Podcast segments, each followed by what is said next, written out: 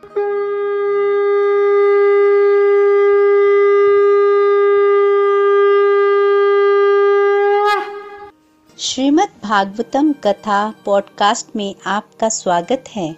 Golok express में आइए, दुख दर्द भूल जाइए एबीसीडी की भक्ति में लीन होके नित्य आनंद पाइए। हरी हरि बोल।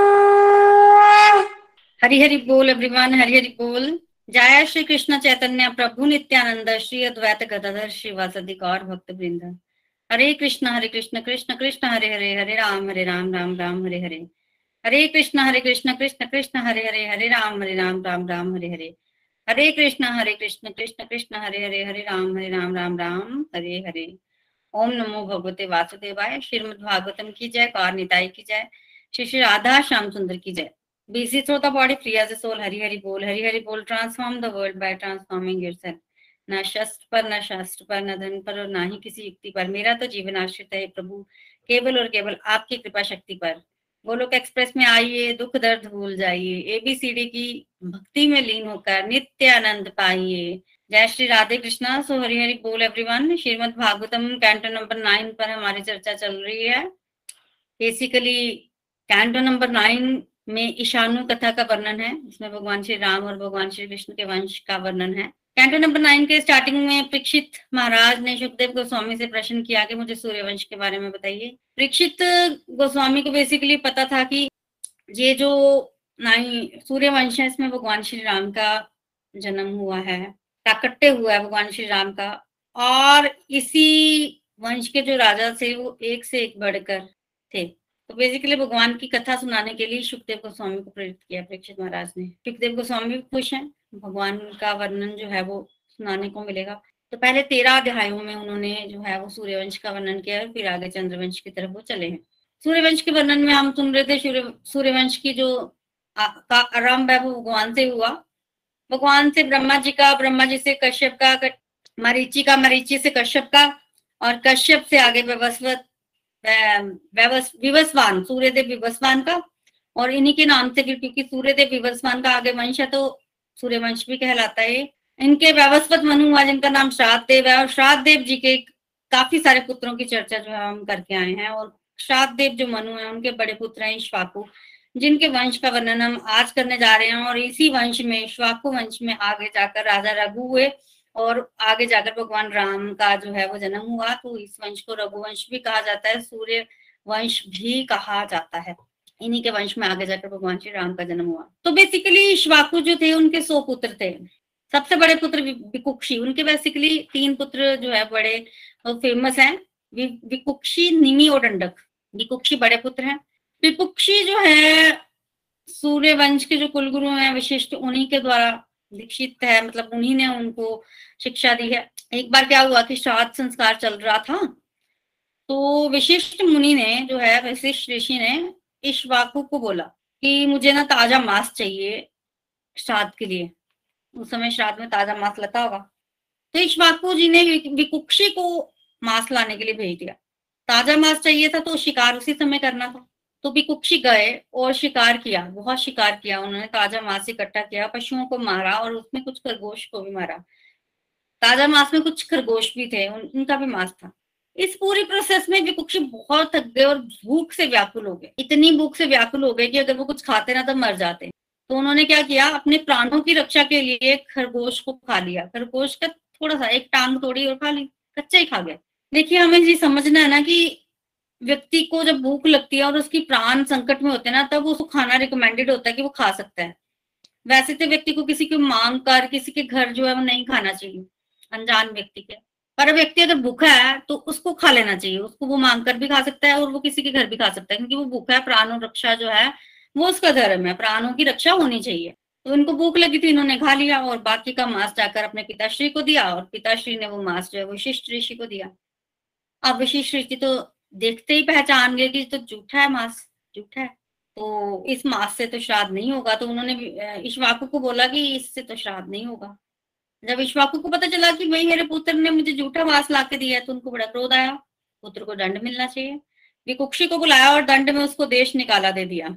विकुक्षी जो है, वो देश छोड़कर चले गए। तब से विकुक्षी का नाम ना शशाद पड़ गया। शशाद मतलब खरगोश को खाने वाला खरगोश को शशाद भी बोलते हैं। तो को खाने वाला शशाद उनका नाम जो है वो पड़ गया। विकुक्षी देश छोड़कर चले गए और कुछ समय के पश्चात ईश्वाकु ने जो है वो वान प्रस्थाश्रम स्वीकार किया, भगवान का भजन किया और भगवान का भजन करने के पश्चात जो है वो जीवन की परम गति को प्राप्त हुए। जीवन की परम गति को प्राप्त होने के बाद शशाद जो थे वो वापस अपने राज्य लौट आए, क्योंकि सजा तब तक थी, जब तक कि पिता जीवित हैं। जब पिता की मृत्यु हो गई तो फिर सजा भी खत्म। तो क्या हुआ? वो आ गए? कहाँ आ गए?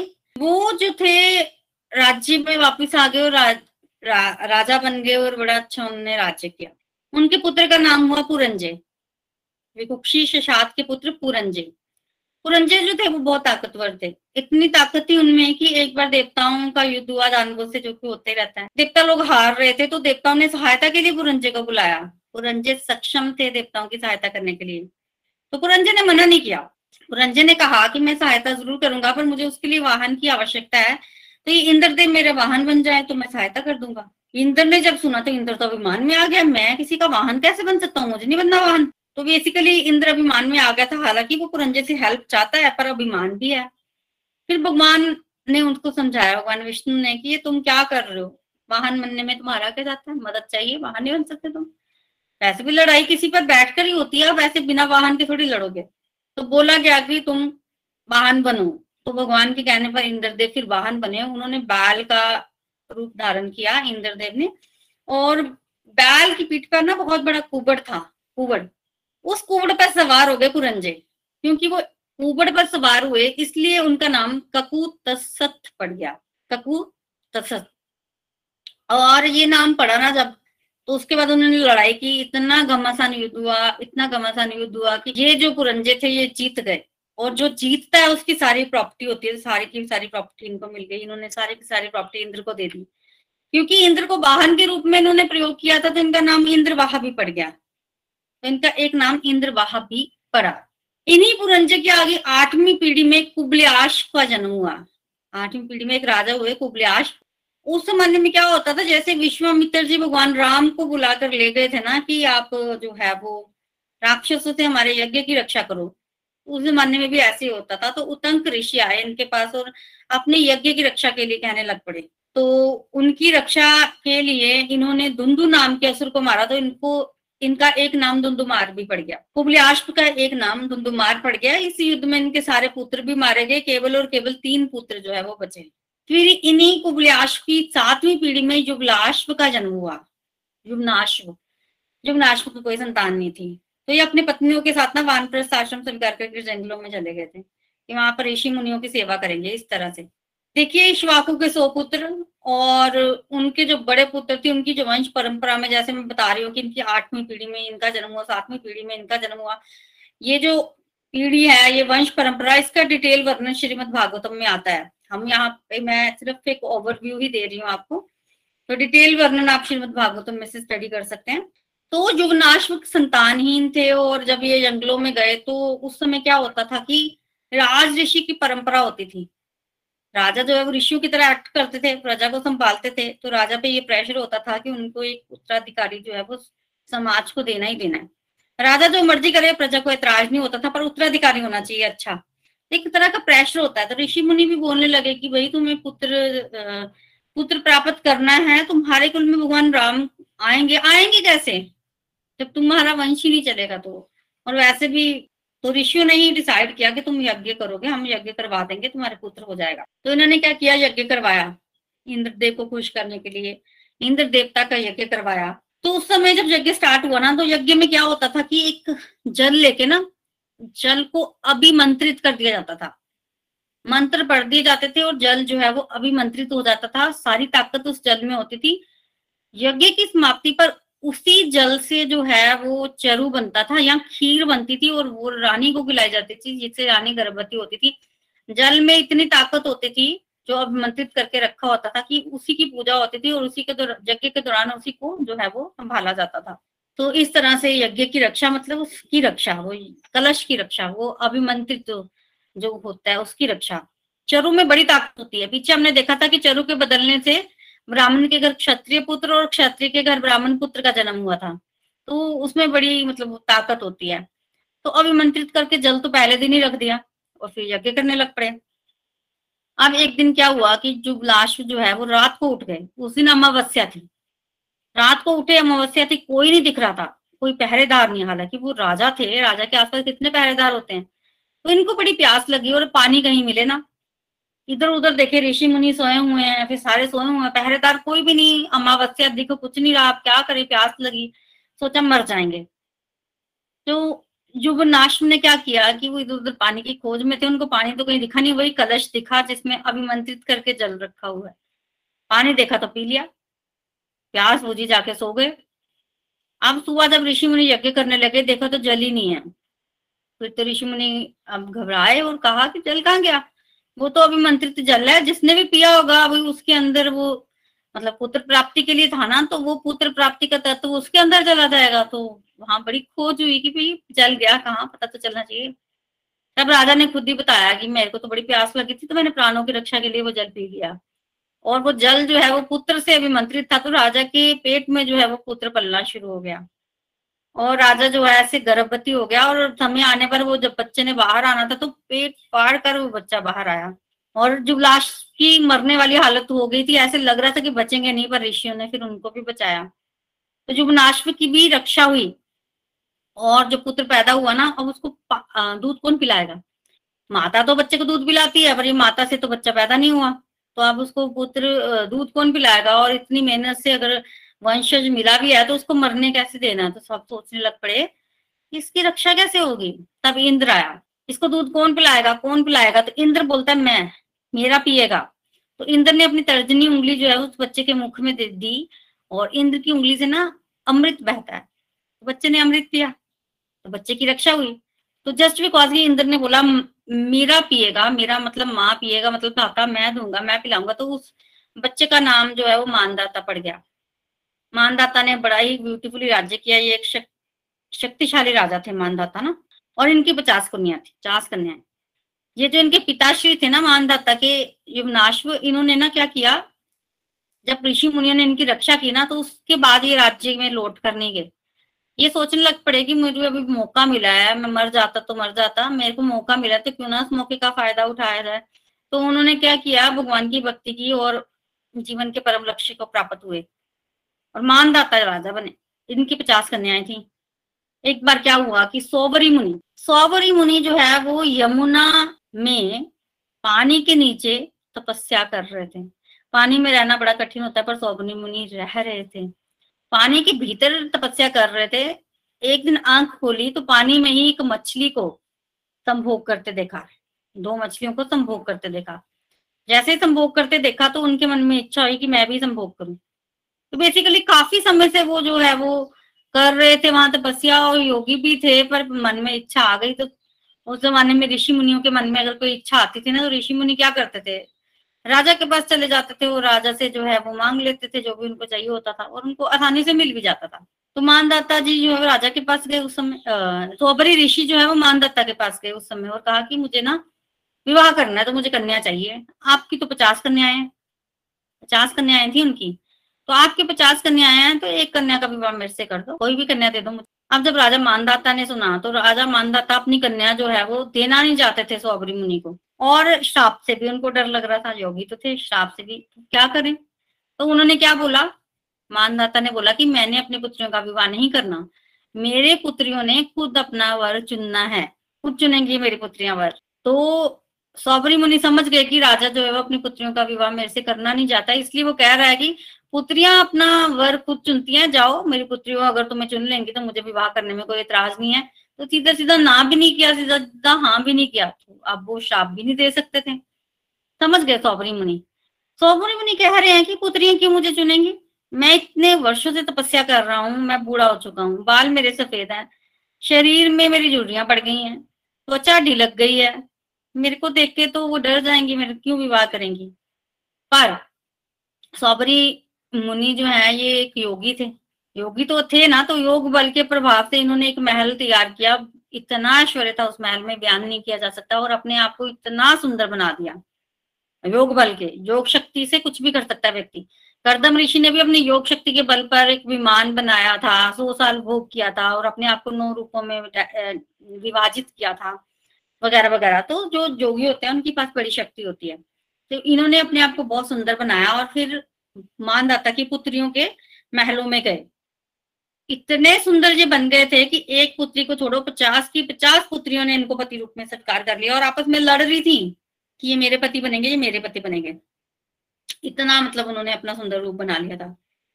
अब तो राजा जो है वो कुछ भी नहीं बोल पा रहे थे, ठीक है? तो जब बोला उन्होंने कि पुत्रियाँ हाँ कर देंगी तो मैं विवाह कर दूँगा। तो पुत्रियों ने हाँ कर दी तो इन्होंने विवाह कर दिया। पचास की पचास कन्याओं का विवाह सौबरी मुनि से हो गया और सौबरी मुनि ने अपनी योग शक्ति के बल पर इतना भोग किया है और इतना उनका ऐश्वर्य था कि मानदाता ऋषि, मानदाता राजा जो है ना, लज्जित तो हो जाते थे उनके भोग को देखकर। मेरे पास तो कोई भोग नहीं है, मैं तो कुछ भी नहीं कर रहा हूँ। मेरे पास ऐश्वर्य नहीं है। जितना ऐश्वर्य सोबरी मुनि के पास था, ऋषि के पास था, उतना ऐश्वर्य मानदाता के पास भी नहीं था। तो वो हैरान हो जाते थे, लज्जित हो जाते थे देखकर। और पचास कन्याओं से विवाह किया एक एक कन्या से सौ सौ पुत्र की प्राप्ति हुई उनको। सौबरी मुनि को वंश इतना विशाल, कई वर्षों तक भोग करते रहे। कई वर्षों तक। फिर एक दिन सौबरी मुनि जो है, वो अपने ही महलों में एकांत में बैठे थे तो विचार करने लगे, ये मैंने क्या किया? योग शक्ति बढ़ाने के लिए, तपस्या करने के लिए, पता कितनी मेहनत लगती है? बहुत मेहनत लगती है।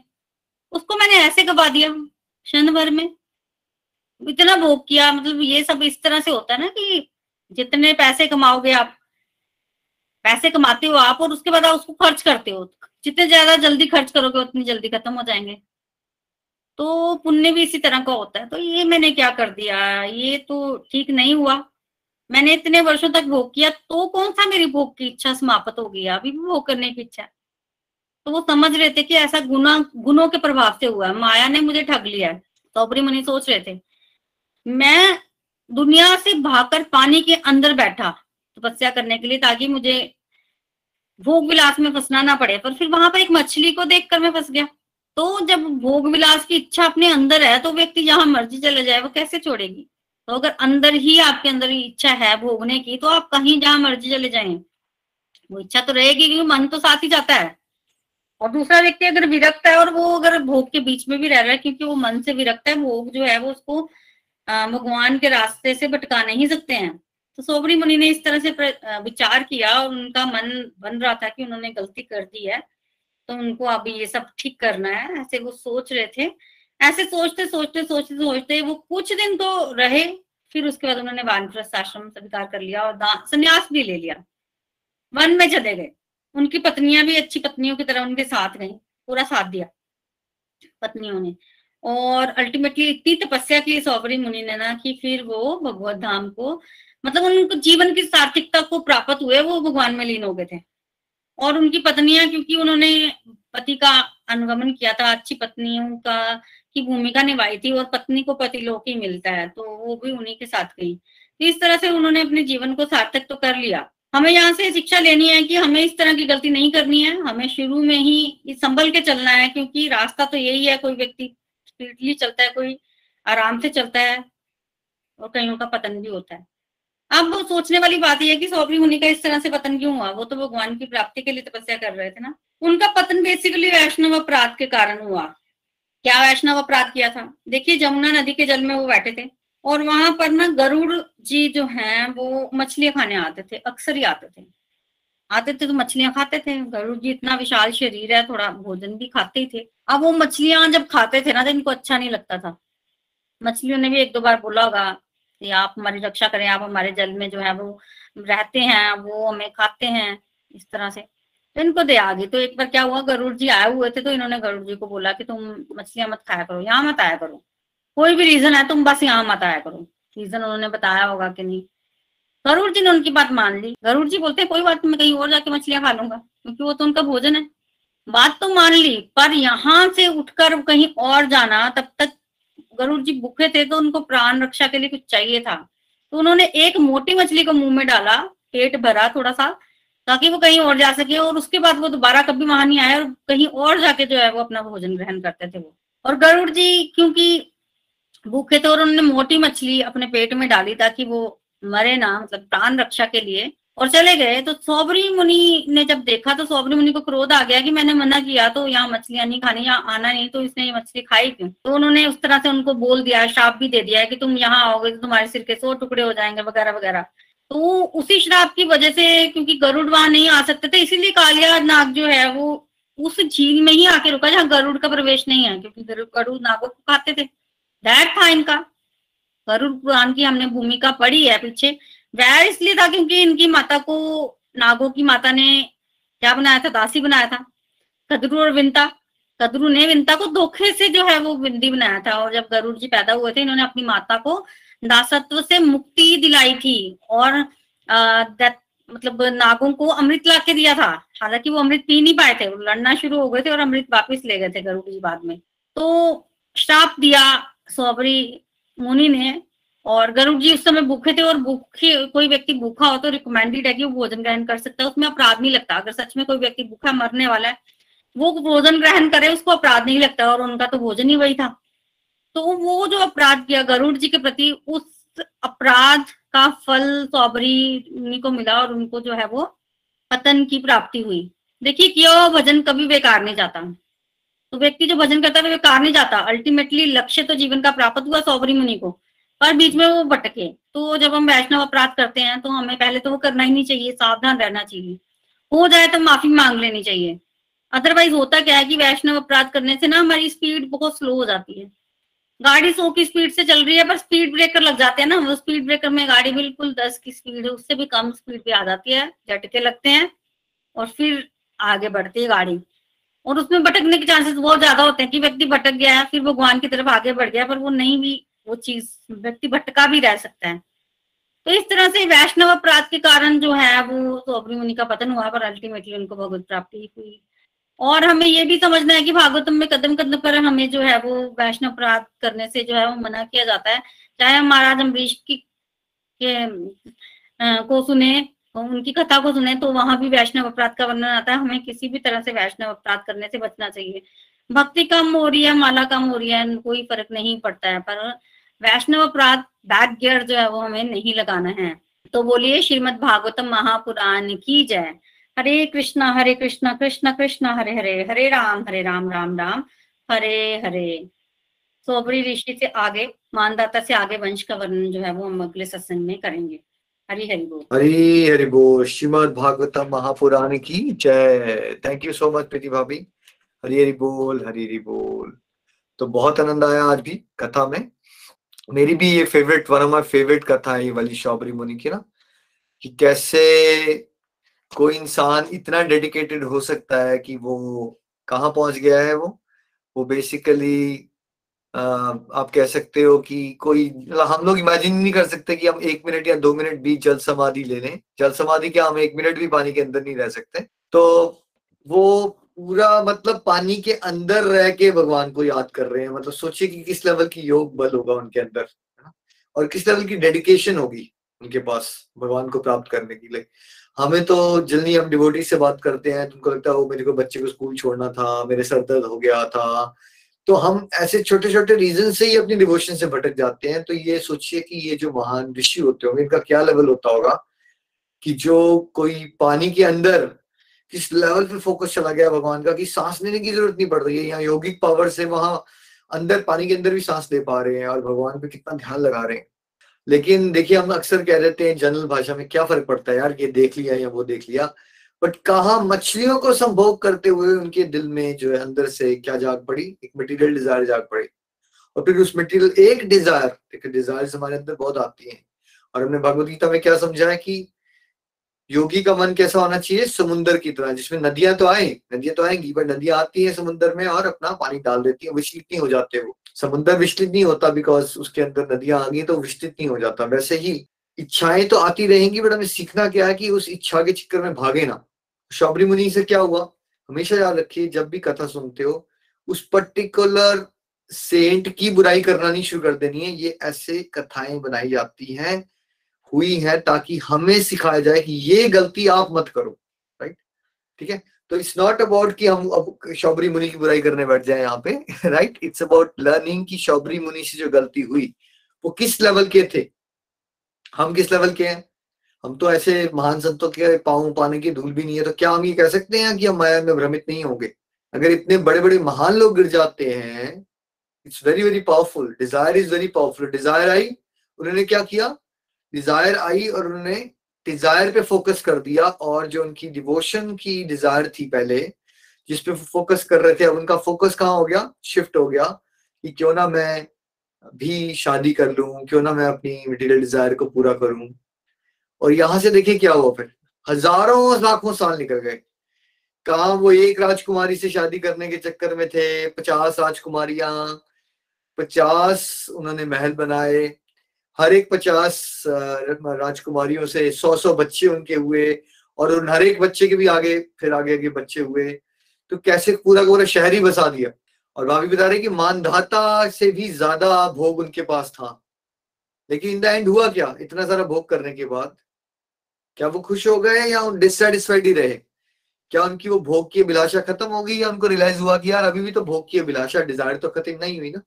तो अगर आप में से किसी के दिल में ये आता है, यार, एक बार मेरे अंदर ये डिज़ायर आ गई है, अगर भगवान मेरी ये डिज़ायर पूरी कर दें तो फिर मैं क्या करूँगा? फिर मैं डिवोशन करूँगा. बट क्या ऐसा होगा कभी? बचपन से नोटिस करके देखिए, हमारी कितनी बार कितनी सारी डिज़ायर आई। क्या वो पूरी हुई? बहुत सारी पूरी हुई और बहुत सारी पूरी नहीं हुई। तो जो पूरी हो गई तो क्या हम सेटिस्फाई हो गए? क्या हमारी डिज़ायर खत्म हो गई? क्या इंसान ये सोचता है कि मेरा एक अपना घर हो जाए, मैं सेटिस्फाई हो जाऊँगा जब वो एक घर ले लेता है तो क्या वो सच में सेटिस्फाई हो जाता है? क्या उसके दिल में ये डिज़ायर नहीं आती है चलो, एक हो गया, बस एक इन्वेस्टमेंट प्रॉपर्टी भी बन जाए तब मैं सेटिस्फाई हो जाऊँगा। तो क्या जब उसके पास एक इन्वेस्टमेंट प्रॉपर्टी भी आ जाए, तब भी वो सेटिस्फाई हो जाता है? तब भी वो सेटिस्फाई नहीं होता। तो आपको, हम सबको शबरी मुनि की स्टोरी समझना चाहिए कि अगर हम डिजायर्स के चक्कर में भागेंगे तो इन द एंड शबरी मुनि ने हमें लेसन क्या दिया कि देखो अल्टीमेटली इतना भोगने के बाद भी वो रहे क्या ही? डिससेटिस्फाइड रहे वो आनंद नहीं ले पाए जो भक्ति से लेते थे और फिर फाइनली उन्होंने ये डिसीज़न लिया कि अब मुझे भगवान के रास्ते पे सीरियसली आगे चलना है। तो माया इज़ वेरी पावरफुल कभी भी हम भटक सकते हैं। इसलिए जैसे उन्होंने मछली देखी मतलब कहने का मतलब है हमें क्या आ, कुछ भी टीवी पे या उस दिन मेरे ना कलीग्स हैं कुछ लोग वो भी थोड़ा बहुत डिवोशन करते हैं। तो उन्होंने किसी का देख लिया होगा कि किसी की डेथ हो गई है या कुछ हो गया है किसी पर्टिकुलर फ़ेमस पर्सन के साथ। वो टीवी पे देख रहे होंगे, फिर उन्होंने अपने मोबाइल में वो देखना शुरू कर दिया, उनको कुछ डाउट्स आ गए कि भगवान ने ऐसा क्यों किया, फिर वो मुझसे पूछना शुरू हो गए। मैंने इनको चलो समझाया थोड़ा बहुत पॉइंट मैंने ये कहा कि वैसे आप ये बताओ कि क्या आपको अपने स्पेयर टाइम में ये सब देखना चाहिए था? अब आप सब नीचे लिख के बताओ मुझे, अगर आपका स्पेयर समय बच रहा है तो आपको हरिनाम ज़्यादा करना चाहिए। गांधी जी ने क्या कहा? गांधी जी के तीन बंदर क्या है? बुरा मत देखो, बुरा मत सुनो, बुरा मत कहो। क्यों कहा होगा? और कृष्णा कॉन्शियसनेस के तीन बंदर क्या है? भगवान को देखो, भगवान के बारे में सुनो, भगवान के बारे में बोलो। क्यों बताया जा रहा है ये? क्योंकि अगर हम, जैसे कई बार लोग ये भी कह देते ना, यार भैया, मैं ले थोड़ी रहा हूँ थोड़ी सी ब्राउजिंग ही कर रहा हूँ ना। अगर आप इंटरनेट पे बैठ के बोलो, नहीं नहीं, मैं वैसे शॉपिंग नहीं करूँगा, बस मैं चीज़ें ही देख रहा हूँ। आजकल लेटेस्ट ट्रेंड के सूट कौन से चल रहे हैं? या अगर मैं देख रहा हूँ सेलिब्रिटी की ज़िंदगी में उसने कौन सी कार खरीदी इससे क्या फ़र्क पड़ता है? थोड़ा बहुत टाइम पास तो हम कर ही सकते हैं ना? कोई फ़र्क पड़ता है इससे? ये थोड़े बहुत टाइम पास से कुछ फ़र्क पड़ता है या नहीं पड़ता है? देखिए, वो एक बार मछली देखने से इतनी ज़बरदस्त डिज़ायर अंदर आ गई कि पूरी की पूरी जल समाधि टूट गई। तो हम जो देख रहे हैं ना, कुछ ना कुछ हम देखते रहते हैं आजकल वो डिस्ट्रैक्शन के लेवल बढ़ गए हैं या घट गए हैं? पहले तो देखिए, वो जल के अंदर एक मछली दिखने से डिस्ट्रैक्ट हुए वो आजकल तो बम्बार्डमेंट है डिस्ट्रैक्शन की। टीवी में आ रहा है डायमंड्स की एड सुंदर मॉडल्स होंगी। आपको लगे वाह ये कितनी सुंदर लग रही है। जब तक मेरे पास ये डायमंड का हार नहीं होगा तो मेरे पास कुछ नहीं हो सकता। What is this marketing advertisement क्या है? थोड़ा सोच के देखो। व्हाट इज़ दिस एडवर्टाइजमेंट क्या एडवर्टाइजमेंट आपको सेटिस्फेक्शन देना चाहती है या आपकी सेंसेस को स्टिमुलेट करना चाहती है कि ये ये खरीदो खरीदो? क्या रोल होता होगा मार्केटिंग का? What is the role of marketing advertisement का क्या रोल है? अगर ये इतनी एडवर्टाइजमेंट इतने सुंदर सुंदर मॉडल्स को दो दो करोड़ रुपया क्यों दिया जाता है? क्या करना चाहते हैं वो? वो आपके मन के अंदर कुछ इच्छाओं को जगाना चाहते हैं या घटाना चाहते हैं? क्या करना चाहते हैं वो? सोचिए। वो आपके अंदर इच्छाओं को जगाना चाहते हैं। भाई बिकॉज़ वो आपको प्रोडक्ट बेचना चाहते हैं ना। इसलिए तो वो इतने ज़्यादा पैसे देते हैं कि most attractive people very famous लोग वो चीज़ करेंगे। वाओ जब से मैंने ये कार चलाना शुरू की, मेरी तो लाइफ बदल गई है राइट तो आपको लग रहा है, वाओ यार इसकी लाइफ बदल गई है। डिजायर्स बढ़ाती हैं वो। तो आपको क्या करना है? गोलक एक्सप्रेस में क्लियरली आपको बताया गया है। Destructive to devotion do not spend even five minutes extra अगर आपको कहीं जाना है मतलब आप धाम यात्रा जा रहे हो और आपको गूगल यूज़ करना है थोड़ा सा रास्ता देखने के लिए तो कर लेना चाहिए गूगल यूज़ आपको रास्ता पता करने के लिए, भाई, किलो, कितने किलोमीटर है, हम कहाँ जाएँगे, कितने बजे पहुँचेंगे। वो आपका टास्क है ड्यूटी है। बिकॉज़ आपको धाम यात्रा जाना है, आपको गूगल की रिक्वायरमेंट यूज़ करो। बट क्या आप बैठ के गूगल में? क्यों ना मैं जरा देखूँ कि आजकल न्यूयॉर्क में कौन से ट्रेंड के कपड़े पहन रही है लड़कियाँ? राइट क्यों ना मैं यूके वाले को थोड़ा फ़ैशन देख लूँ? क्या ये करना चाहिए आपको? आप करोगे? कर तो सकते हो आप। Everyone has this in their hands है ना? तो इसको बहुत केयरफुली यूज़ कीजिए, इस चीज़ को। इसलिए गोलक एक्सप्रेस में आपको हर एक प्लेटफॉर्म पे डिवोशन करने का मौका दिया जा रहा है। क्योंकि हर एक प्लेटफॉर्म पे आपके पास भटकने के बीच ऑप्शन है। बहुत ज़्यादा ऑप्शन है। इसलिए हम क्या दे रहे हैं? आपको एक ऑल्टरनेट दे रहे हैं, क्योंकि इंद्रियों को एंगेजमेंट नहीं दोगे अगर तो वो फिर क्या हो सकता है? शौबरी मुनि की तरह हमारा क्या हो सकता है? पतन हो सकता है। अब आप में से बहुत से लोग सोचते हैं मूवीज़ के बड़े एडिक्ट होते हैं लोग। अच्छा ये बताइए जो मूवीज़ होती हैं, इसमें हमें क्या हमारी सेंसेस को भटकाया जाता है या सेटिस्फेक्शन दी जाती है?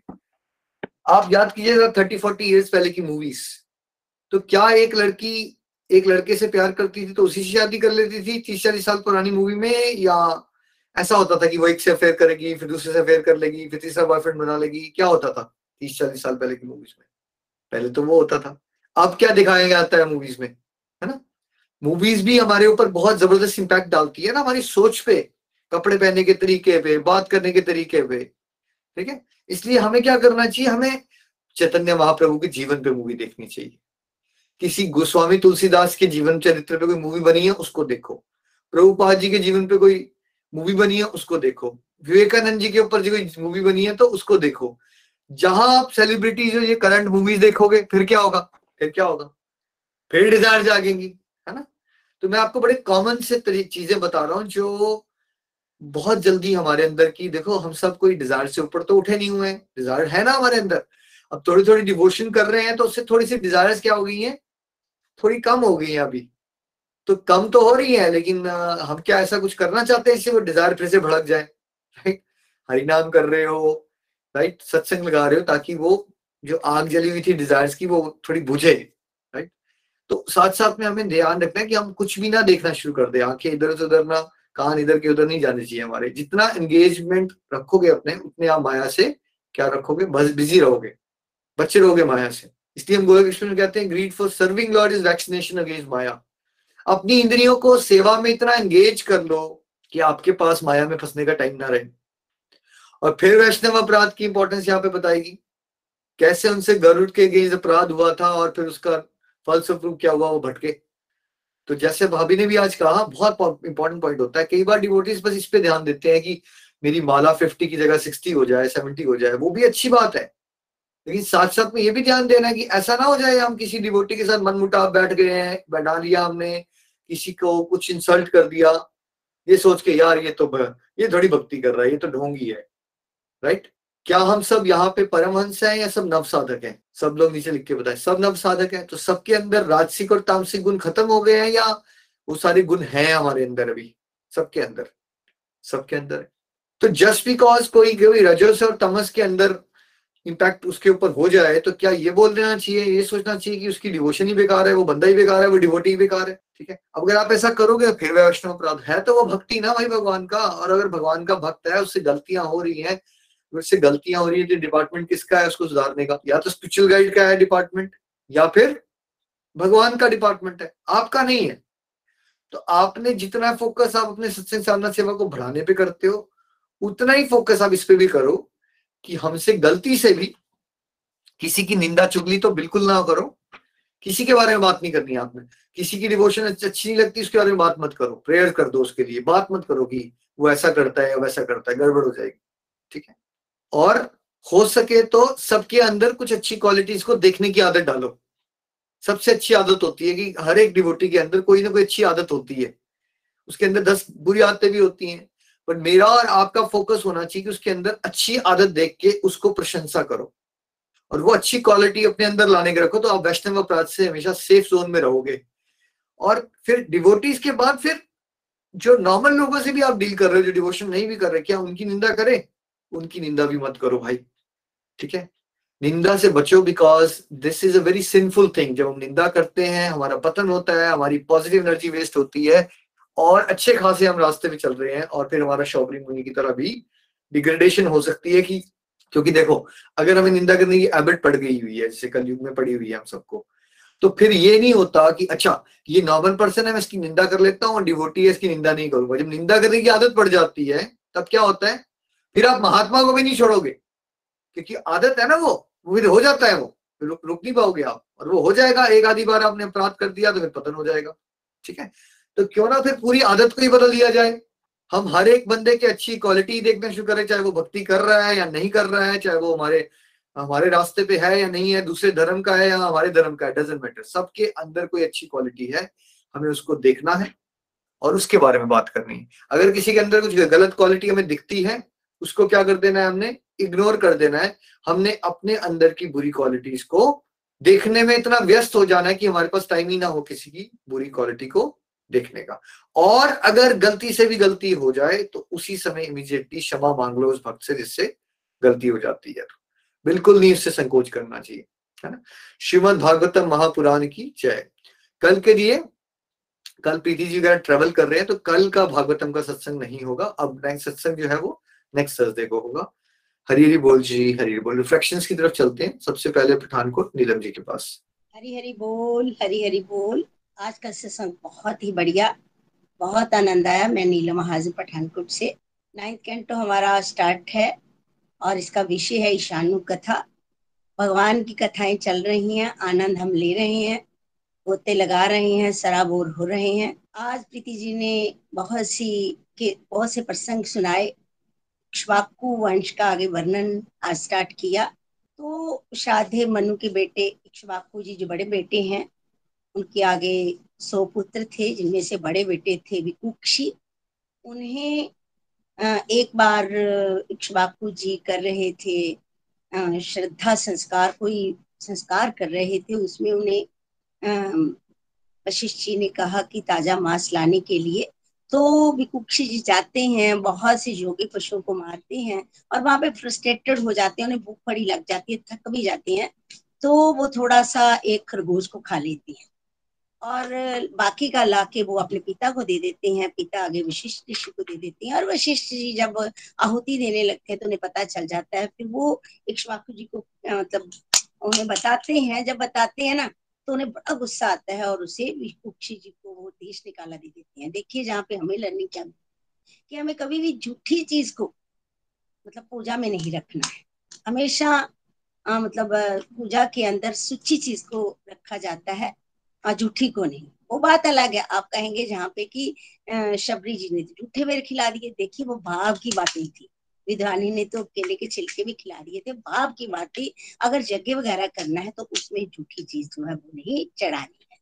दूसरे नंबर पे ये जो विकुक्षी जी थे इनके आ, इनके बेटे थे इनके बेटे जिनका नाम था मतलब इंद्र बहा पड़ा बाद में और क्योंकि इंद्र जो थे इनके वाहन बने थे और ककोत्स भी पड़ा और पुरंजे था उनका नाम।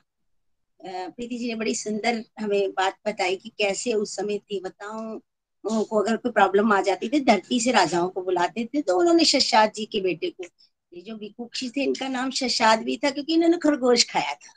खरगोश खाने वाले शशाद जी तो शशाद के बेटे पुरंजे को बुलाया और इन्होंने एक शर्त रख दी कि मेरा वाहन अगर इंद्र बनेगा तो मैं मतलब युद्ध करूँगा। तो देखिए, जहाँ पे हमें लर्निंग ये मिली है कि अगर दूसरों की हेल्प करें तो हमेशा प्रसिद्धि मिलती है।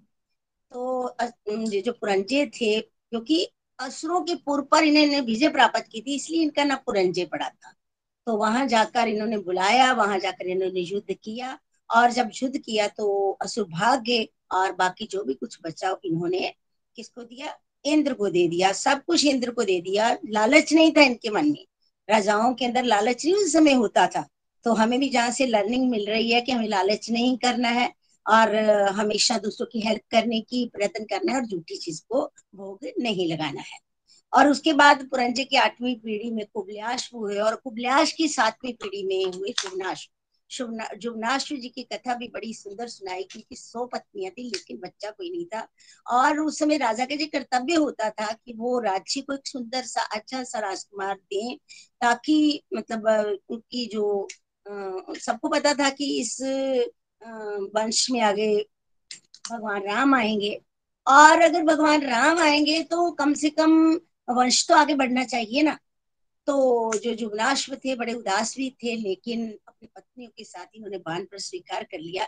पुरोहित जो थे, वो देख रहे थे कि राजा तो दुखी हैं। तो उन्होंने इंद्र यज्ञ करने की सोची और इन्हें कहा और यज्ञ के लिए अभिमंत्रित करके जल वहाँ पर रखा। जैसे प्रीति जी ने बताया कि एक रात को जुमनाशी को प्यास लगी तो उन्होंने वो पानी पी लिया।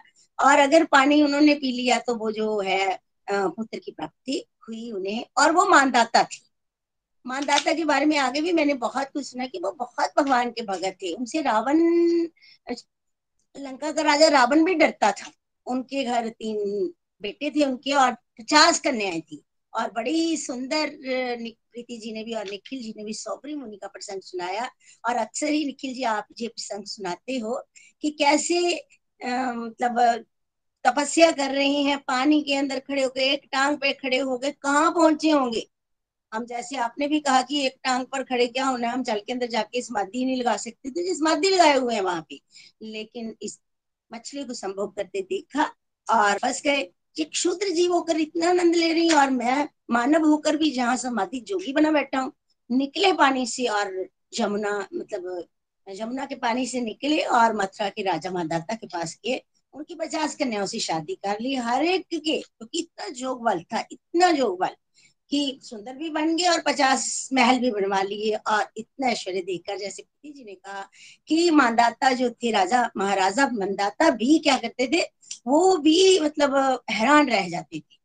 तो जब बहुत समय भोग होगा, आपको पता है कि भोग भोगना अग्नि में मतलब घी डालने के समान होता है, कभी भी बुझती नहीं है इच्छाएँ कभी भी हमारी खत्म नहीं होती हैं। इसलिए एक दिन एकांत में बैठ कर सोच रहे, पूरी अपनी मतलब पिछली सोच रहे हैं, क्योंकि फ्रस्ट्रेट बड़े हो रहे हैं ना अब।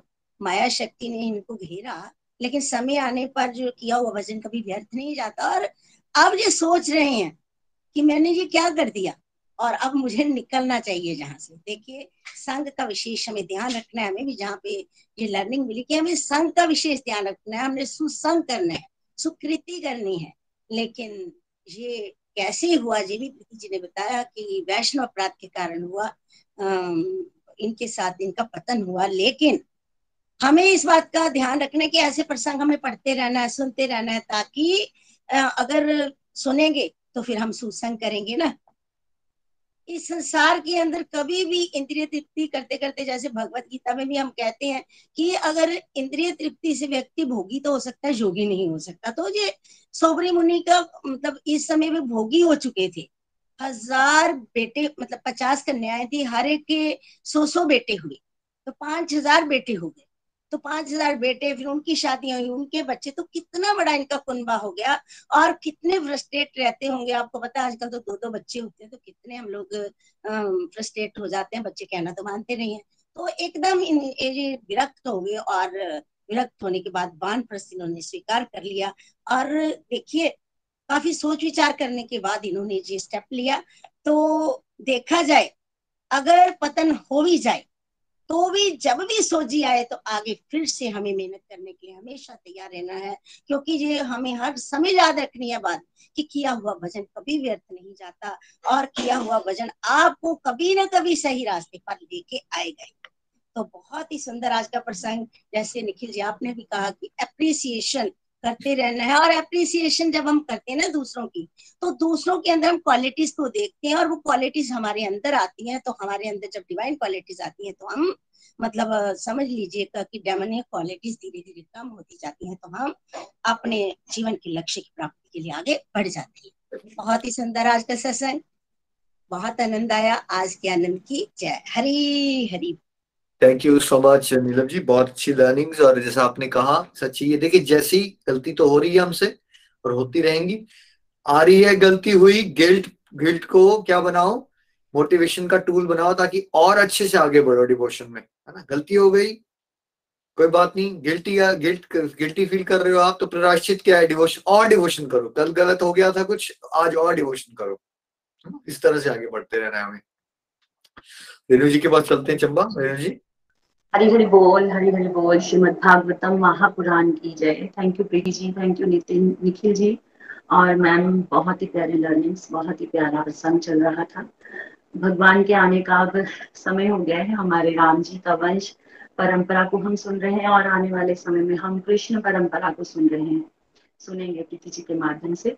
मैं अगर अपनी फीलिंग्स शेयर करूँ तो जब पहले भागवतम चलती थी ना तो ये वंश परंपरा को सुनते हुए थोड़ा सा बोरिंग लगता था।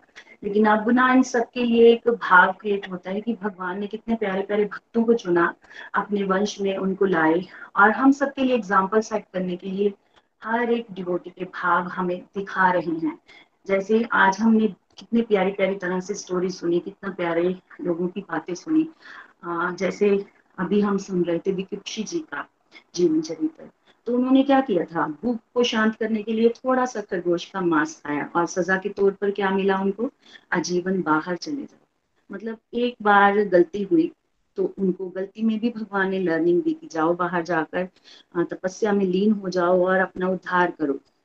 और कहीं ना कहीं ये भी हमें दर्शाया जा रहा है कि जो नॉनवेज खा रहे हैं लोग, मुझे लगता है कि इसमें से ही उन्होंने इस पॉइंट को पिक किया होगा कि खा सकते हैं।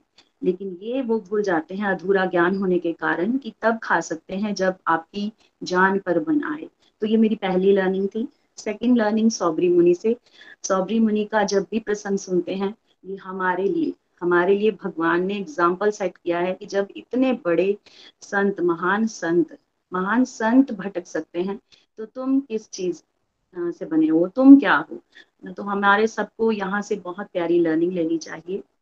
तो यहाँ पर सौबरी मुनि से हम ये भी शिक्षा ले सकते हैं कि हम कहीं अपनी गृहस्थी को छोड़कर या अपनी परेशानियों को छोड़कर कहीं चले जाएँ तो उसका कोई हल नहीं है। या किसी इच्छा को दबा दें तो वो भी उसका हल नहीं है। अगर इच्छा आई है तो प्रभु के सामने एडमिट करो, जैसे भागवतम में हमने पीछे सुना है। अगर कोई इच्छा है, ध्रुव महाराज की इच्छा थी तो उन्होंने भगवान के सामने एडमिट किया। इच्छा पूरी हुई तो वो ज़्यादा अच्छा डिवोशन में बढ़ पाए। तो सौबरी मुनि के प्रसंग से हम ये सीख सकते हैं कि हमारे भटकने के बहुत चांस हैं। और दूसरा, जब सौबरी मुनि जी को चेतना वापस आई कि मैं कहाँ फंस गया हूँ, मैं तो एक था, एक से मैं इक्यावन हुआ और इक्यावन से मैं पचास हज़ार पाँच हज़ार, सॉरी, उनका परिवार वो बन गया था।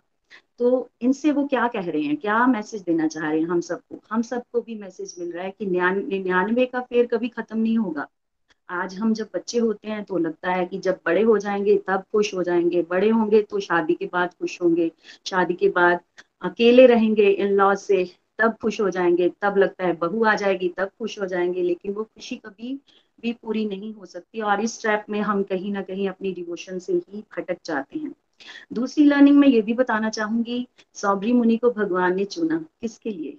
मान धानता के लिए। सौबरी मुनि जब एक ऋषि ही हैं, उनको भगवान ने चुना एक लर्निंग देने के लिए। जब वो आते हैं अपनी इच्छा पूरी करवाने के लिए राजा के पास तो राजा का कर्तव्य था कि उनको एक बेटी दे देता। कहीं ना कहीं भगवान यहाँ पे मैसेज दे रहे हैं हम सबको। जो भी हमसे गुरु, हमारे ऋषि मुनि जहाँ हमसे बड़े डिवोटी कुछ कह रहे हैं तो वो हमारे ही भले के लिए होगा। वो दे देते तो उनका मान भंग करने के लिए भी भगवान ने सौगी मुनि को चुना। कहा मान धाता को कितना मद का अपने छूट था कि मेरे पास इतना ऐश्वर्य है, लेकिन जब एक संत की ऐश्वर्य को उन्होंने देखा तो उनका भी जो सूक्ष्म अहंकार था, वो कहीं ना कहीं जाता रहा। और सोबरी मुनि से एक और भी हम सबको हम सबको लर्निंग मिलती है वैष्णव निंदा की। गरुड़ जी की उन्होंने निंदा की। कभी कभार हम भी करते हैं। हम करते हैं उस पक्षी ने उस पक्षी को खाया। जब हमें क्लैरिटी नहीं होती, जब हमने शास्त्रों को फॉलो नहीं किया होता तो कहीं ना कहीं वो पाप हम अपने सिर पर रो लेते हैं। कभी ना कभी हम ऐसा करते ही हैं। इससे भी हमें बचना चाहिए। कहीं ना कहीं हम किसी के भूख को अतृप्त कर दें, बीच में रोक दें तो वो भी हमसे गलती हो सकती है। तो यहाँ पर भी हमें लर्निंग लेनी चाहिए। और सबसे प्यारी जो निखिल जी ने हम सबको बताया है कि भगवान के बारे में ही सुनो, भगवान को ही देखो और भगवान के बारे में ही बोलो, तभी हम डिस्ट्रैक्शन से बच सकते हैं। और डिस्ट्रैक्शन कभी ना कभी तो आती ही रहेगी, कभी ना कभी नहीं, मैं कहूँगी रेगुलर आती रहेगी, क्योंकि ये माया देवी है बार बार गदा खोलने आती है। और जैसा चैतन्य महाप्रभु की अगर हम लीलाओं को श्रवण करते रहें, महा भागवतम को सुनते रहें तो चांसेस बहुत रेयर हैं भटकने के। जैसे चैतन्य महाप्रभु भी अपनी जीवनी में हमें यही सिखाते हैं कि इससे बचो, जो राजा है, उससे वो नहीं मिलते थे। वो भक्तों से मिलते थे। तो कहीं ना कहीं राजाओं से वो आ, उनको ना मिलकर हमारे सामने एग्ज़ाम्पल सेट नहीं कर रहे। वो बताना चाहते हैं जो बहुत ज़्यादा भोग विलास में फंसे हुए लोग हैं उनका संग कम करो। जो भक्ति में लोग लगे हुए हैं उनका संग ज़्यादा करो और हमेशा जपते रहो। हरे कृष्णा हरे कृष्णा कृष्ण कृष्ण हरे हरे हरे राम हरे राम राम राम हरे हरे। हरी हरि बोल thank you so much Hari Hari बोल। हरी बोल thank you so much Renu ji, बहुत प्यारी लर्निंग्स होती है हमेशा आपकी। थैंक यू जो जितने भी डिवोटीज ने प्रेयर्स की रिक्वेस्ट की है, सभी के लिए हरे कृष्ण हरे कृष्ण कृष्ण कृष्ण, हरे हरे हरे राम हरे राम राम राम, हरे हरे। हमारी जो कलेक्टिव माला है, वो आप सबकी कंप्लीट हेल्थ हैप्पीनेस के लिए डेडिकेटेड है। कुछ मालाज अपनी ज़रूर डेडिकेट करें। मेरी तरफ़ से मेरी फोर मालाज डेडिकेटेड रहेंगी, आप सबकी कंप्लीट हेल्थ और हैप्पीनेस के लिए और जो भी स्पेसिफिक रिक्वेस्ट आपने की है आज।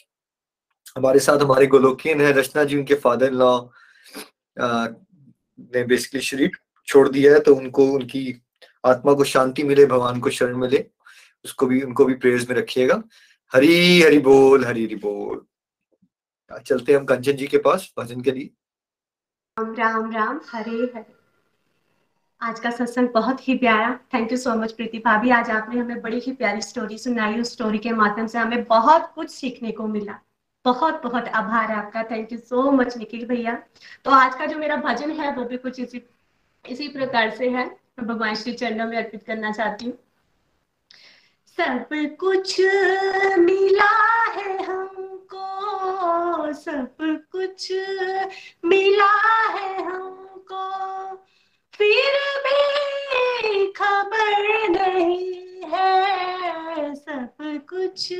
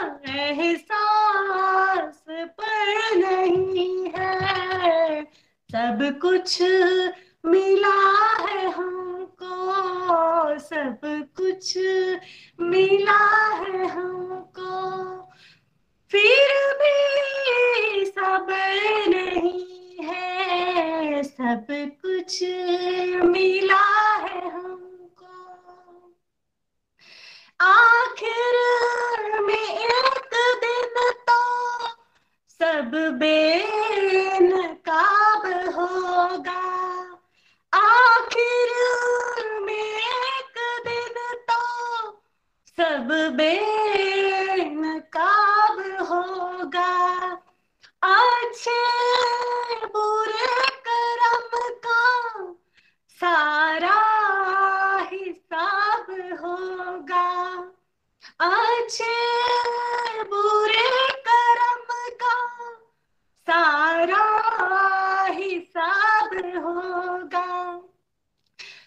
पछताएगा वो जिनको, पछताएगा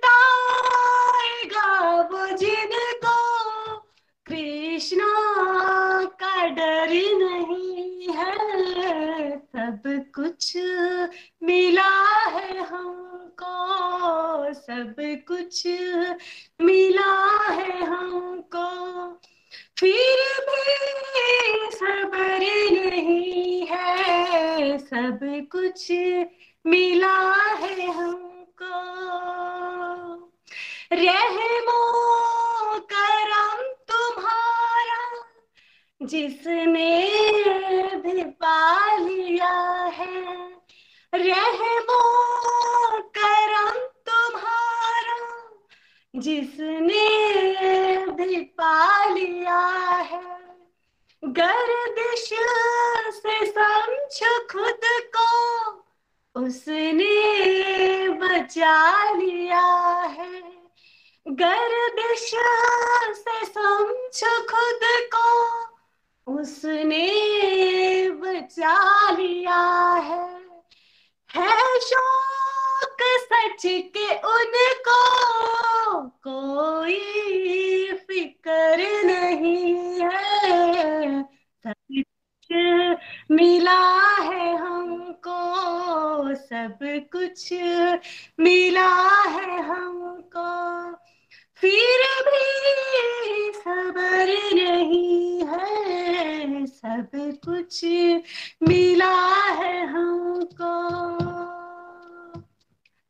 Hare Krishna Hare Krishna Krishna Krishna, Hare Hare Hare Ram Hare Ram Ram Ram, Hare Hare. Hare Hare Hare. Thank you so much Kanchan ji thank you so much आज के आनंद की जय हो।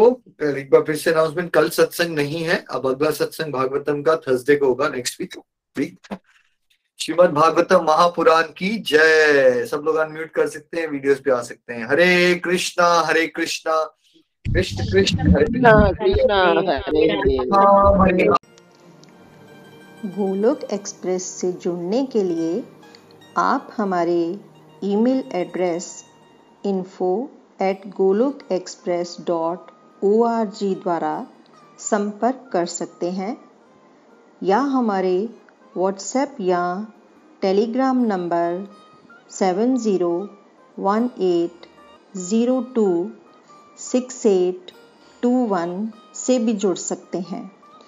आप हमसे फेसबुक पेज और YouTube channel के माध्यम से भी जुड़ सकते हैं। हरी हरी बोल।